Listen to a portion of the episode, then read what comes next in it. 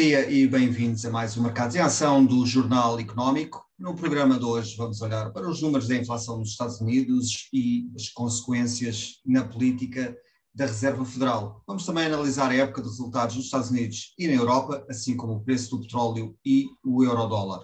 Como sempre, vamos ter os números e gráficos do Marco Silva. Nosso convidado de hoje é Miguel Gomes da Silva, Head of Treasury and Trading do Montepio. Miguel, bem-vindo de volta ao nosso programa. Obrigado, bom dia. Bom dia. Miguel, vamos começar aqui precisamente pelos Estados Unidos. A inflação recuou para 7,7% em outubro, isto é o nível mais baixo desde janeiro com inflação subjacente nos 6,3% face a período, período homólogo. Que com estes dados em cima da mesa é possível concluir que a Fed poderá pausar a subida das taxas de juros ou mesmo vir a travá-la?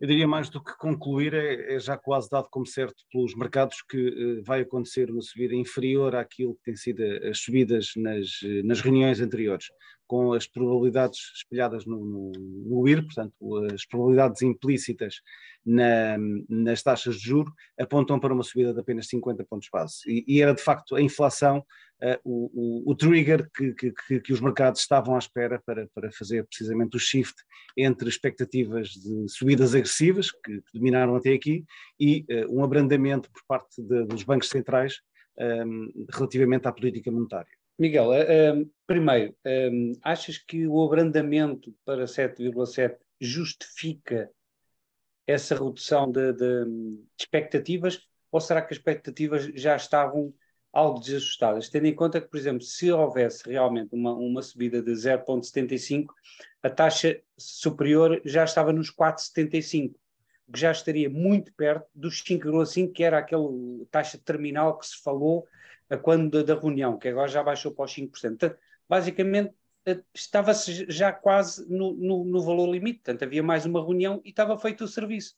Será que os mercados estiveram aqui demasiado walkies uh, eh, um, antes de saber uh, os dados da inflação? Aquilo que nós vimos foi, primeiro, uh, os bancos centrais, não só a Fed, mas os bancos centrais de uma forma em geral, atrás da curva, aquilo que nós chamamos behind the curve, ou seja, eh, com os mercados anteciparem mais cedo as subidas, portanto, a espelharem nas taxas de juros de mercado, quer nas taxas swap, quer na, na, na, nas, nas, obrigações soberanas, uh, aumentos de taxas que ainda não estavam uh, espelhadas nas decisões de política monetária dos bancos centrais. E aquilo que assistimos agora é que os bancos centrais estão a controlar a curva, por assim dizer. Portanto, deixamos de ter os bancos centrais a correr atrás do prejuízo, como, como muito, durante muito tempo se falou, com, com as subidas a serem quase que mandatórias uh, devido àquilo que era a realidade das taxas de juros nos mercados, para passarmos a ter agora o Banco Central uh, de uma vez por todas uh, no comando, por assim dizer, da, da, da situação.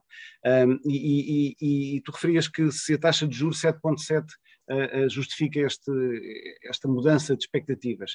7.7 por si só e visto isoladamente é um número bastante elevado, continua a ser muito elevado quando nós queremos os bancos centrais a, a atingir ou a ancorar a inflação num, nível em torno dos 2%.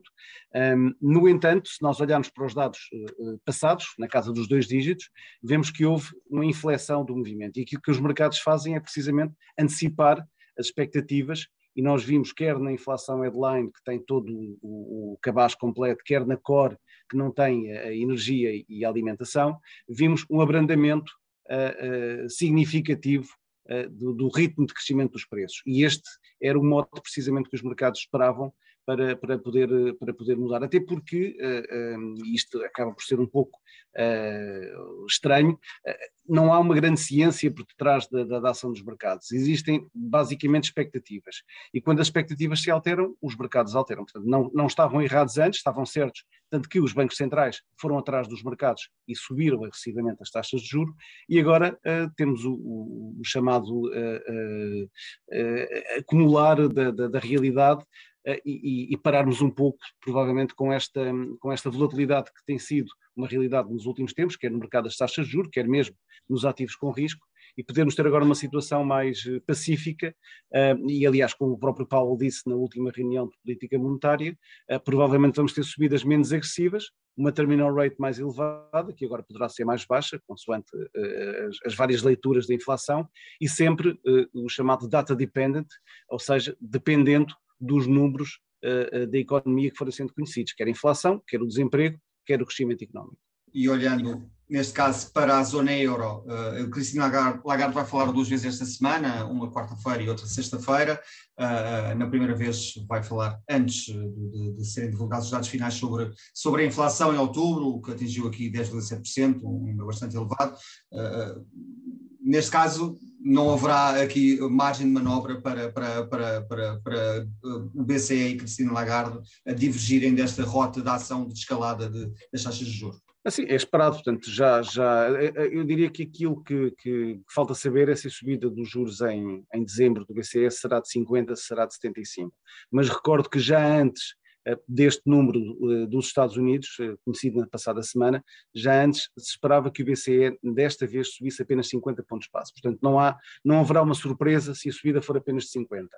O BCE continua com taxas, eh, uma política monetária eh, eh, ainda assim abaixo dos Estados Unidos, as economias também são diferentes, é preciso, não podemos comparar 2% na Europa com 2% nos Estados Unidos, são, são, são realidades diferentes, as próprias, a própria dinâmica das economias são diferentes, portanto aquilo que vamos ter em dezembro diria que é o, esperado no BCE, que é uma subida de 50 pontos base, provavelmente alinhado com aquilo que será a realidade dos outros, dos outros principais bancos centrais.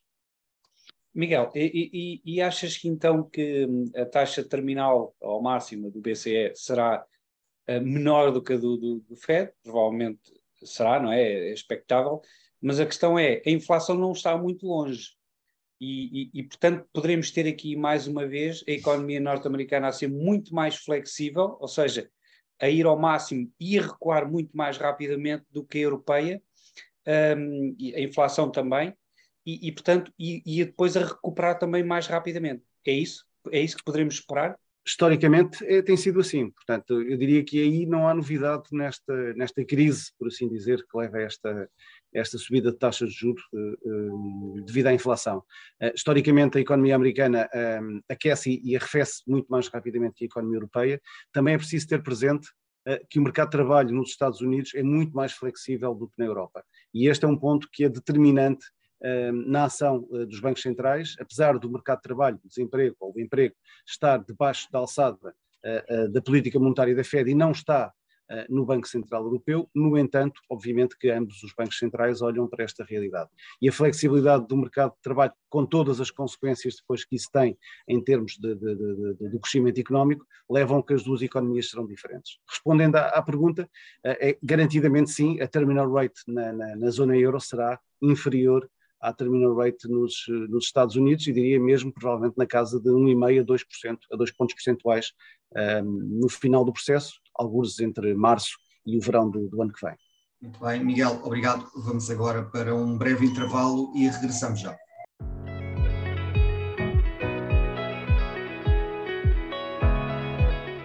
Bem-vindos de volta. Vamos agora aos mapas e gráficos da semana com Marco Silva, onde vamos ter em destaque o Brasil, o euro-dólar, o preço do Brent, o S&P 500 e também a EDP Renováveis. Marco? Obrigado, André. Uh, a semana passada em, em, Wall Street foi claramente uma semana de alívio uh, de valorizações uh, e podemos ver aqui no mapa as tecnológicas recuperaram muitíssimo bem das perdas da, semana anterior, com exceção da Tesla. Um, e podemos ver aqui também as, as, empresas ligadas ao setor da saúde com uh, uh, algum vermelho. De resto, uh, foi muito, muito verde, portanto, foi muito transversal este, este rebound de alívio. Em relação ao resto do mundo, destacar apenas aqui o Brasil, que, com exceção da Val, foi corrido quase tudo a vermelho, mas também aqui uma correção das valorizações bastante significativas que teve até ao período das eleições. Em relação aos mercados e, e aos setores, podemos ver que as, as valorizações foram muito similares em, nos principais mercados, Europa, Estados Unidos, e, e, portanto, mercados desenvolvidos. Destaque aqui para as mineiras uh, com valorizações bastante significativas.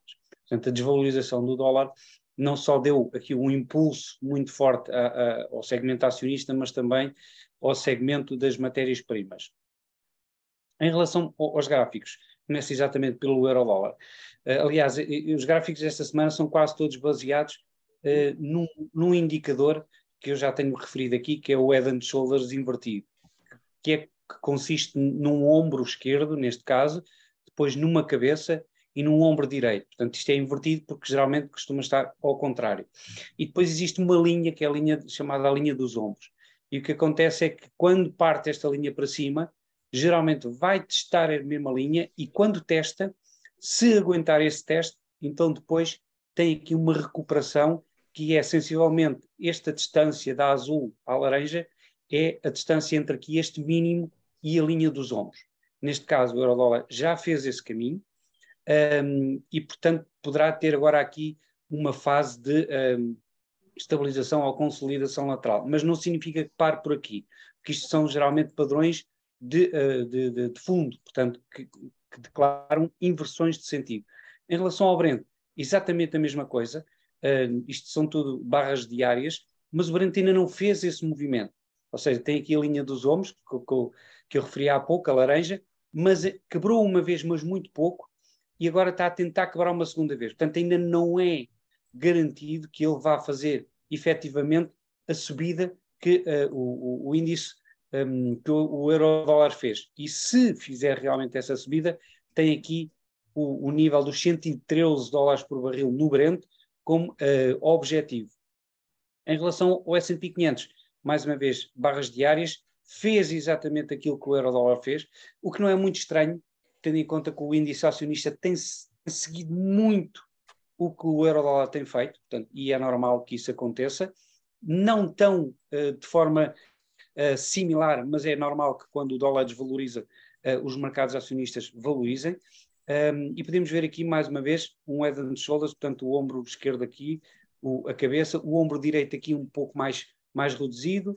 O teste é esta linha, a linha dos ombros, e atingiu já o objetivo na linha laranja. Portanto, um, poderá ter aqui já atingido um topo. Por fim, a EDP Renováveis, que está a fazer exatamente o mesmo que os outros, ainda não uh, eh, um, está agora a tentar testar esta linha do, dos ombros, mas com uma nuance. Reparem que aqui o Stochastic, que é um indicador técnico que avalia basicamente a força uh, relativa uh, do, do preço, ainda está muito em alta, ainda está muito alto. Portanto, geralmente precisa de cair pelo menos abaixo dos 50 e depois então inverter para uh, dar aqui um sinal uh, de positivo. Repare que aqui, por exemplo, no S&P 500 baixou para abaixo dos 50, uh, no euro-dólar exatamente a mesma coisa, quando fez este, este teste baixou do, do, para os 30 e poucos, portanto ainda poderá ser um pouco cedo para a EDP Renováveis dar aqui o tiro de partida para, para valorizar um pouco mais, mas se isso acontecer nos próximos dias, teremos aqui esta linha verde como objetivo um, para uh, o, o, o, movimento altista. Um, e é tudo, André, por esta semana. Vamos ver para a semana se teremos mais verde ou vermelho. Obrigado, Marco. Miguel, pegando aqui a deixa do Marco e dos gráficos e números da semana, olhando aqui para, para a época de resultados em Wall Street, uh, o, que é que, o que é que destacarias pela positiva e pela negativa uh, destes resultados trimestrais? Pela negativa, é, é, é, fácil e é evidente destacar uh, as tecnológicas que, que, desapontaram bastante, à exceção da Apple, todas as outras vieram com resultados e com estimativas futuras abaixo daquilo que, que, era esperado pelos investidores. Depois de compararmos a, eh, eh, a, realidade entre a Europa e os Estados Unidos e, e, os índices, as valorizações dos índices ou as desvalorizações dos índices mostram isso, a Europa mais forte ou menos fraca que aqui os Estados Unidos, uh, isto muito devido a, a, vários fatores, não só os resultados na Europa das empresas europeias foram melhores do que as empresas uh, uh, americanas, por exemplo, se compararmos aquilo que é a surpresa relativamente às vendas e, e aos resultados, a Europa teve valor de 8% acima uh, daquilo que, que, era esperado melhor, enquanto nos Estados Unidos foi apenas de 3%. Um, e o facto das tecnológicas terem sido muito penalizadas e por pesarem mais nos índices americanos, por terem mais peso as empresas americanas no, na, nos índices acionistas americanos, também acabaram por penalizar mais estes mesmos índices norte-americanos, daí beneficiando a Europa. Depois há aqui um outro, um, um outro fator que, que, e agora pela positiva. Um, por um lado, uh, o resultado das eleições norte-americanas, com uma situação que, que, designada por gridlock, em que temos o Senado e, e, e a Câmara dominados por partidos diferentes, os americanos tradicionalmente apreciam este, este, esta dicotomia, uh, gera algum equilíbrio e, e, é normalmente positivo para as ações. Depois, para as ações europeias, em favor, temos a situação na China, a China uh, está gradualmente a abandonar a política do Covid-0, com as pessoas a saírem mais à rua, aumento de consumo, aumento da dinâmica da, da, da economia, e isto é muito positivo e foi visível em termos daquilo que, que, foram as vendas das empresas, em especial de luxo, europeias. Um, eu recordo que a, a balança comercial chinesa um, em termos de importações, tem uma maior uh, relação com a Europa, nomeadamente no que diz respeito a automóveis e, e, e, e, artigos de luxo. Portanto, a Europa acaba por beneficiar mais desta reabertura da economia chinesa, que esta noite anunciou novas medidas de apoio à dinamização do imobiliário, portanto, com várias medidas de apoio, quer aos construtores, quer aos aquisisidores, aos, aos compradores de, de, de habitações, medidas de liquidez, de extensão de moratórias, portanto, várias medidas que visam dinamizar a economia uh, uh, chinesa, nomeadamente no que diz respeito ao imobiliário. Portanto, boas notícias para a Europa, continuam a ser uh, mais para a Europa do que para os Estados Unidos, se bem que as eleições americanas foram também elas positivas para o comportamento das ações americanas. Miguel, e em relação ao, ao, ao impacto que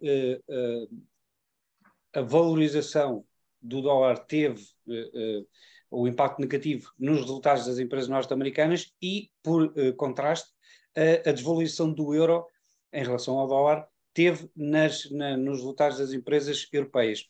Poderá ser isso que justifica em parte essa diferença dos 3% para os 8%? Uh, e achas que é sustentável, tendo em conta as perspectivas de uma economia europeia, talvez uh, digamos, um, estagnar mais do que a economia americana, por exemplo, em 2023? A questão do dólar é, é interessante. Nós vimos o dólar medido contra várias principais moedas em nível internacional, medido por um indicador que se chama DXY. Vimos o, o DXY, portanto, este medidor da performance do dólar, em máximos de 20 anos. Uh, fez 120 eh, no início do século, agora uh, está na casa dos 107, portanto, vimos este, este, este indicador um, e, e, se olharmos para aquilo que, que é a realidade do euro-dólar, a resposta é normalmente, e o mercado cambial, eu diria que é dos mercados mais técnicos uh, uh, das várias classes de ativos, que responde diretamente uh, quer à, à, parte técnica, quer à parte das taxas de juros. O, o, aquilo que o dólar fez não foi mais do que seguir as expectativas de subida das taxas de juros nos Estados Unidos. Com esta nova realidade que deriva de, de, de, dos recentes números da inflação nos Estados Unidos, podemos ter aqui um ponto de inflexão, como tu há pouco apresentavas no gráfico. Portanto, ehm, sim, por um lado, uh, os Estados Unidos acabaram por beneficiar para, de, um dólar uh, beneficiar, acabaram por ser prejudicados por um dólar mais forte, no entanto, não creio que seja isso que justifique esta, esta diferença. O dólar tradicionalmente não era no passado, recentemente, e vimos isso desde, desde, desde a pandemia, desde talvez do ano 2020, em que o dólar se tornou uma moeda de refúgio. Deixou de ser o iene, uh, deixou de ser o franco suíço, ou também o franco suíço, o iene praticamente já não o é, e, e o dólar assumiu este papel de moeda refúgio uh, em caso de incerteza, uh, onde os investidores se refugiam é nesta moeda. Portanto, isto provocou a valorização do dólar.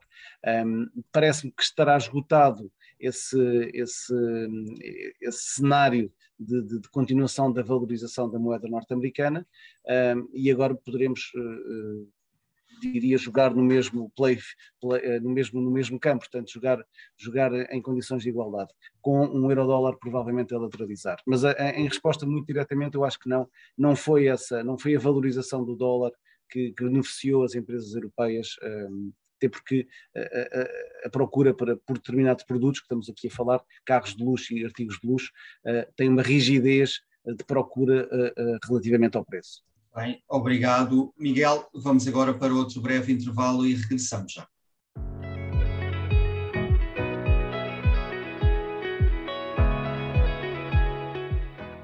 Bem-vindos à terceira e última parte do Mercados em Ação, Vamos começar pelo número da semana, que refere-se precisamente à bolsa de criptomoedas FTX, que estava avaliada em 32 mil milhões de dólares e pediu agora uh, entrada em insolvência. Os rumores de problemas financeiros na, nesta bolsa de criptomoedas levaram os clientes a resgatar mais de 6 mil milhões de dólares. Houve a possibilidade da Binance entrar uh, na empresa, mas isto acabou por não se concretizar.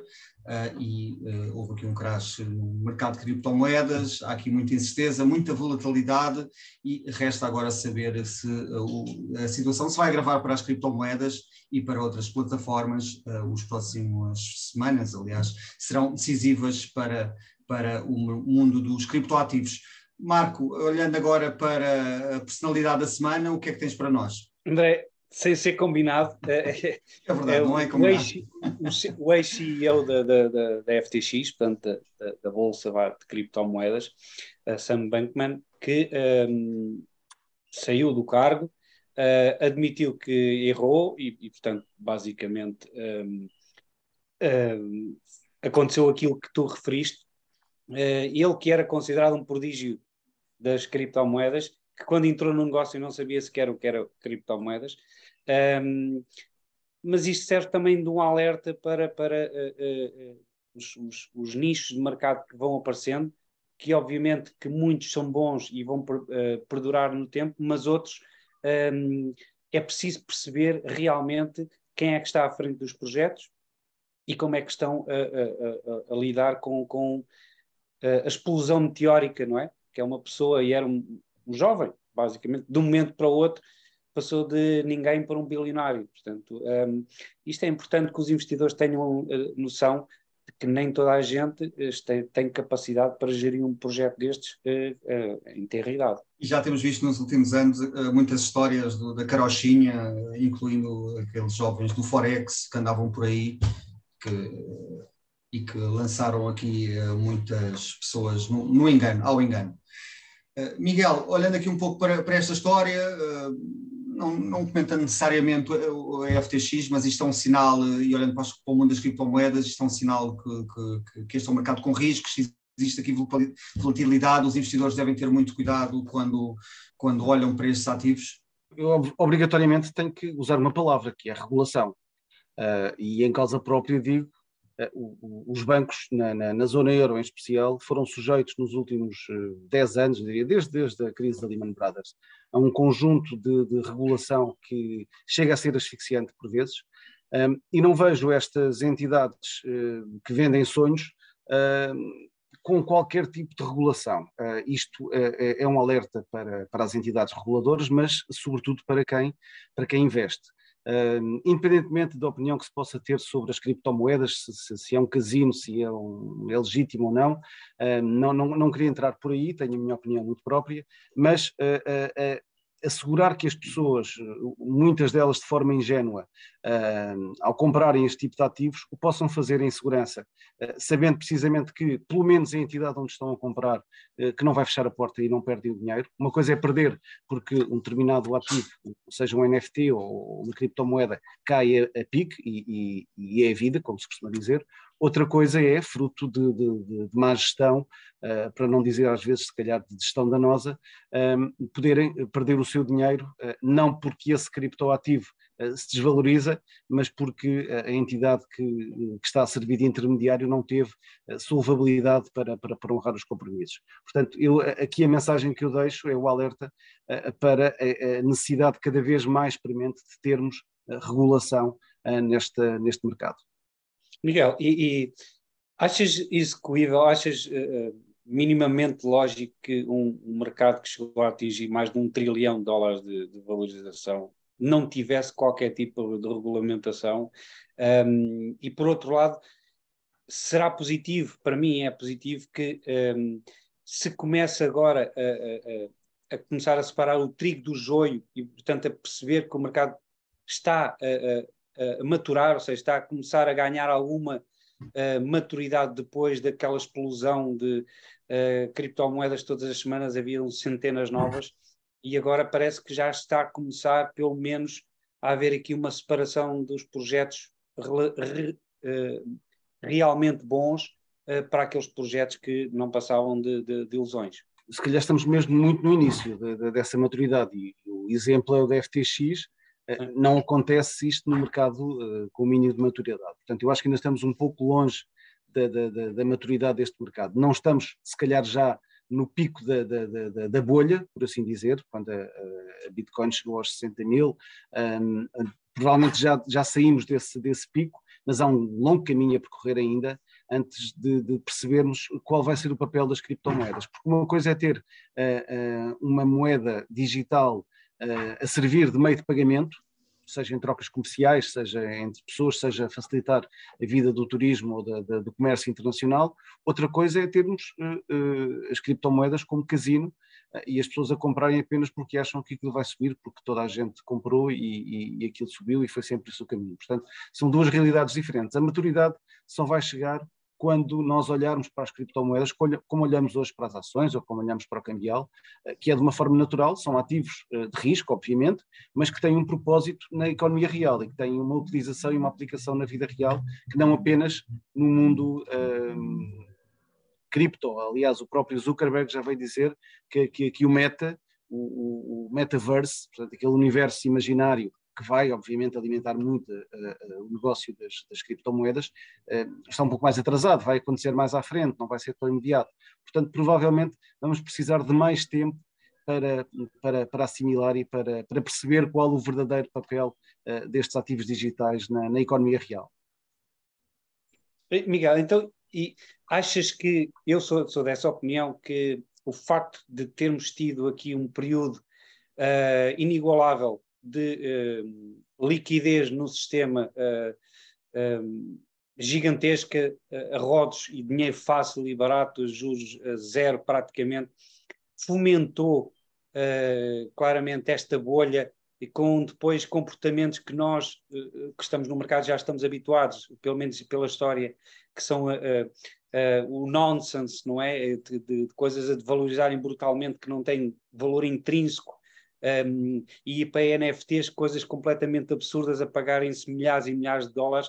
Um, isso foi possibilitado também pela enorme liquidez que existia e agora que ela vai desaparecer, poderá fazer acelerar aqui o processo de queda, não? ele foi acelerado, obviamente, o catalisador foi o excesso de liquidez, mas não apenas. Não, eu, eu, penso que o facto das taxas de juros estarem a níveis historicamente baixos ajudou muito, obviamente, a este fenómeno, mas não foi isoladamente o único contribuidor para esse mecanismo. Fator social, eh, mental, se queremos assim dizer, eh, em que as pessoas viram muita gente, amigos próximos, a ganhar muito dinheiro de forma muito fácil, uh, se calhar foi o principal, uh, foi o principal catalisador. Porque todos os ativos subiram, o imobiliário é outro dos grandes ativos que se fala que poderá uh, ter um período mais difícil agora com o retomar das taxas de juros positivas, portanto vai haver obviamente um direcionamento da liquidez que estava praticamente no, no, real estate, portanto, no imobiliário, na, na, nas ações, na, nas próprias obrigações e nestes ativos, uh, uh, nos criptoativos, para o, o, vamos assim dizer, investimentos mais tradicionais, como um depósito a prazo, que agora já paga uh, a taxa de juro positiva. Um, portanto, esse foi um fenómeno que ajudou bastante, mas não foi o único. Acho que a questão social de, de, de, de, das próprias redes sociais que ajudaram a alimentar esta expectativa em, em torno destes ativos, eh, e todos nós conhecemos youtubers que, fizeram campanhas no eh, mundo inteiro uh, vendendo este tipo de, ativos. Um, obviamente que, que, este fenómeno social, eu não queria chamar bolha ou Ponzi scheme, mas de certa forma houve aqui claramente uh, traços muito comparáveis a este tipo de, de, de inflacionamento de ativos, que agora, obviamente, quando esvaziamos, eles vão, vão, e quanto mais, como se costuma dizer, quanto maior a subida, maior é a queda, mas obviamente sem ter sumo e sem ter insumo, um, tendem a, a, corrigir para os níveis onde deveriam estar. Os NFTs, claramente, não vou dizer que os NFTs vão aterrar em zero, mas muito perto de zero serão, porque não faz qualquer sentido uh, comparar um quadro de, de, de Da Vinci ou de, ou, de, Van Gogh a, um, a, uma, a um, uma grelha com meia dúzia de quadrados pintados uh, sem qualquer tipo de, valor um, palpável. Portanto, uh, aquilo que vai acontecer, obviamente, que uh, neste caso será o caminhar para, para, para, para a normalização, que é termos os NFTs sem praticamente relevância, e as criptomoedas ficarão aquelas que eh, provarem poder ter um papel nas transações e na, na, na economia real, eh, nomeadamente nos pagamentos internacionais.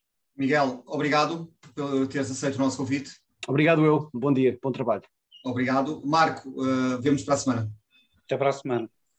Veja este e outros programas no site e nas redes sociais do Jornal Económico. Ouça também a versão em podcast nas principais plataformas de streaming. Chegamos ao fim de mais um Mercados em Ação. Boa semana e bons negócios.